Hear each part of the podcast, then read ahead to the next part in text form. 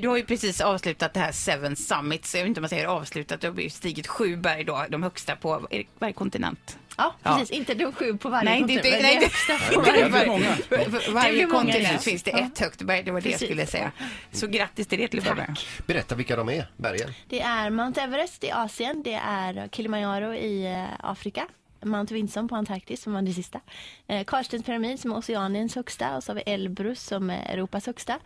Och eh, Denali, eller McKinley som är Nordamerikas högsta. Aconcagua Sydamerikas. Och där har de fått med alla va? Oj, vilket var svårast? Everest, det är Ja. högst. Och, Nu, för, för, det, du, du, de, är de sju högsta ber- bergen. På vägen upp på de här topparna så har du sett folk som inte har klarat sig. Det är hemskt. det är hemskt är det. det. Då påminns man liksom att det här är, det är farliga grejer. Det är inte meningen att vi ska vara där uppe men det är också därför det är så lockande att ta sig dit. Men du, det här låter lite nu när vi pratar om det så här som att ja men det här gjorde jag här nu här tidigare i veckan. Men, Ja, men- nej, det har ju tagit sex år. Ja, men det är ett precis. jätteprojekt. Ja, det är ju, ja. Jag är fortfarande lite överväldigad faktiskt. Jag Så förstår här, det. Wow, Ja, men jag nu är det det. slut nu. Men när man går upp på ett berg, eller klättrar upp eller bestiger, vi säger Mount Everest då, så vi tar som ett avslappnat exempel. Va- alltså man går ju en liten grupp eh, när jag har sett. Ja, precis. vad pratar man om? Du, man pratar faktiskt så mycket. Nej, Man man är upptagen med att gå och, Och andas. andas. har du gjort alla utan syrgasmask? Nej, på Everest var jag tvungen att använda syrgas. Från vilken höjd har man det då? Då hade jag det från 7800 ungefär. Ja det är helt stort. Och det är liksom inte bra att få syrebrist. Nej, framförallt inte för fingrarna. Jag har förfröst fingrarna på Everest och de är väldigt kalla nu. Man behöver ju syre för att blodet ska bli varmt i. Kommer de någonsin att hämta sig? Ja, tio år ungefär säger läkarna.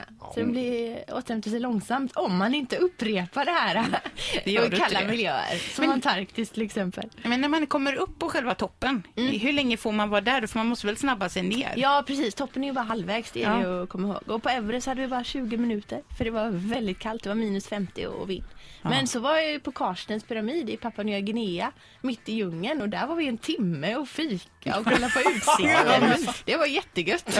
Du, om man parallellt nu när, när du berättar om vad du har gjort vill gå in och titta på bilder ifrån dina äventyr, vilken, vad går man in då? Eh, Anneli Adventures heter min blogg, där finns massa film och bild. Ja. Coolt. Nej, det är helt fantastiskt. Vänta, Hur lång eh, förberedelsetid är det inför varje sån här toppbestigning? Ja du, några månader skulle jag säga. Minst Everest är det ju några år.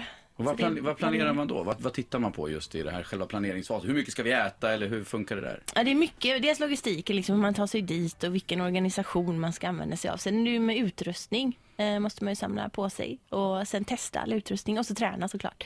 Ju mer förberedd man är, ju säkrare är man på berget. Det är ju väldigt, väldigt farligt. Jag har sett mycket dokumentärer och förstått på dig när vi har träffat då att det, det är ju eh, verkligen risky business att, att gå där uppe.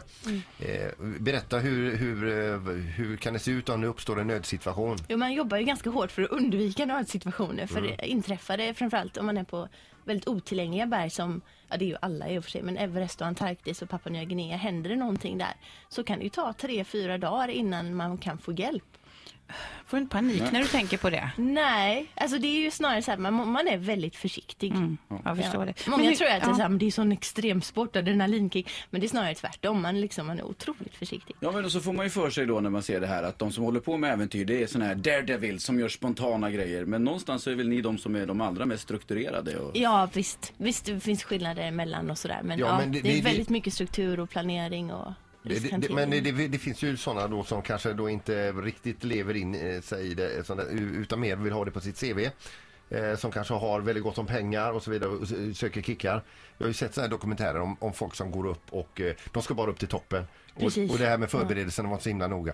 Och så ropar de från basläget och de har koll på hur mycket syrgas de har. Just det, eh, hur du de tänker mår nog på. Everest beyond the limit. Ja. Den har jag sett. Och just det här när de ber någon att vända om och den människan slutar att svara till slut för att eh, den ska bara upp till toppen och förolyckas senare också. Precis. Ja, 80% av olyckorna händer på vägen ner. Så det gäller ju verkligen komma ihåg att det, man ska Ja. ner också.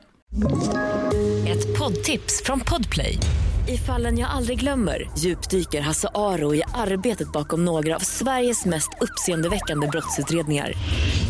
Går vi in med hemlig telefonavlyssning och, och då upplever vi att vi får en total förändring av hans beteende. Vad är det som händer nu? Vem är det som läcker?